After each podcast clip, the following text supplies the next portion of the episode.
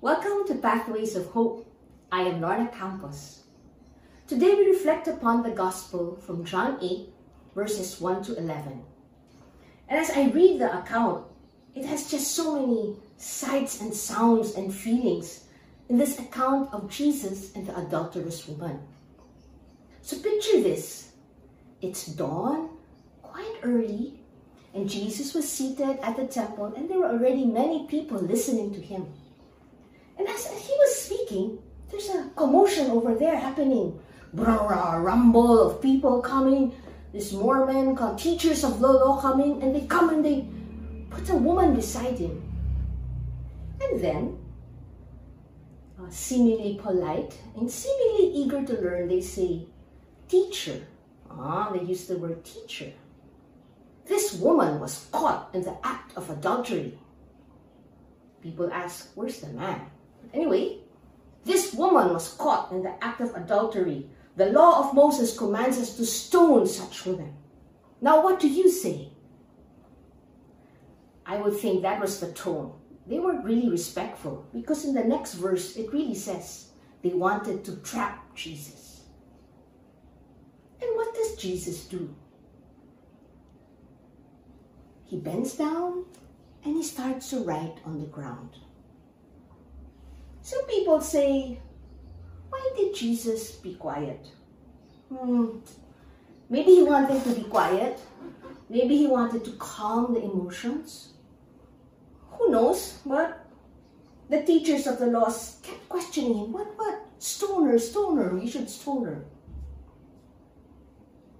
And then Jesus straightens up and says, If any one of you is without sin, let him be the first to throw a stone. Ah, isn't it Jesus is so smart? Because you see, Jesus has to uphold the law. And the law says, and justice says, stone those caught in adultery. But then, as we read further on, Jesus here is also concerned with the woman.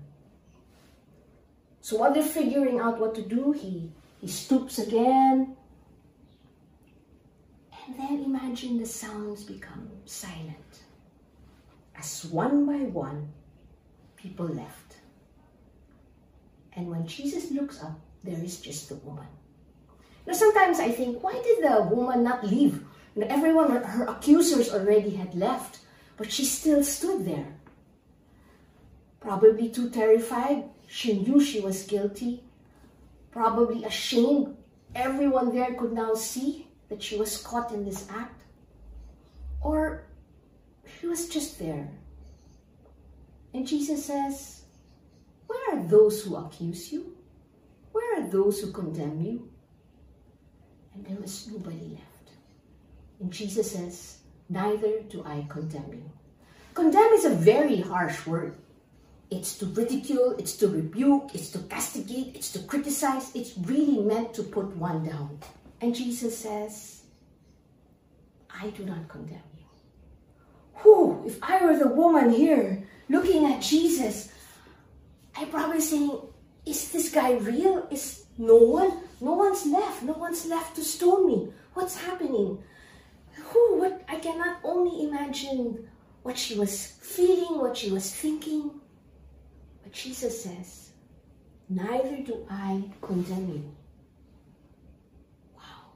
No condemnation, no death, no stoning, no pain, no shame that day. And Jesus also says, Go and sin no more. Go and sin no more. In this season of Lent, some of you here listening to me may be like this woman, um, caught in adultery, caught in sin, caught in shame. Or we could be like the teachers of the law. We caught somebody, we want to judge them, they should pay. They should pay for their wrong. Yet all of us, today we want to experience Jesus. Looking at us with love and say, neither do I condemn you. Go and sin no more. Whatever situation we're in, whether we are being judged or we are the judgers, whether we are being ridiculed whether we are trapped in sin, our favorite sins, know that Jesus this morning, this evening, today, he wants to say, Neither do I condemn you. Go and sin no more. Condemn here is the same word used in John 3 17. Jesus says, I did not come into the world to condemn it, but to save it. And Jesus says he wants to save you and me from our sins, from our guilt, from despair. He doesn't say it's okay to sin. He says, go and sin no more. Have a different life. The gospel is silent on what this woman does after her encounter with Jesus. Maybe she went back to her same lifestyle. Hopefully, she changed her life. During Lent, one of my favorite songs that captures for me God's goodness and love is the song Amazing Love by Graham Kendrick. And I'd like to end this reflection by singing a verse and, a, and the chorus from the song.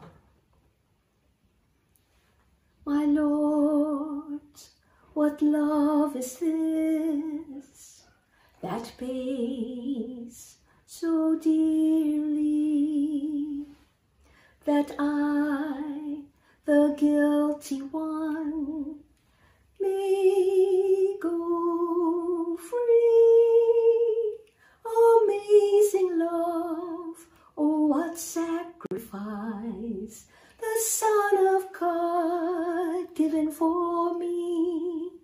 My debt he pays, and my death he dies, that I might live, that I might live.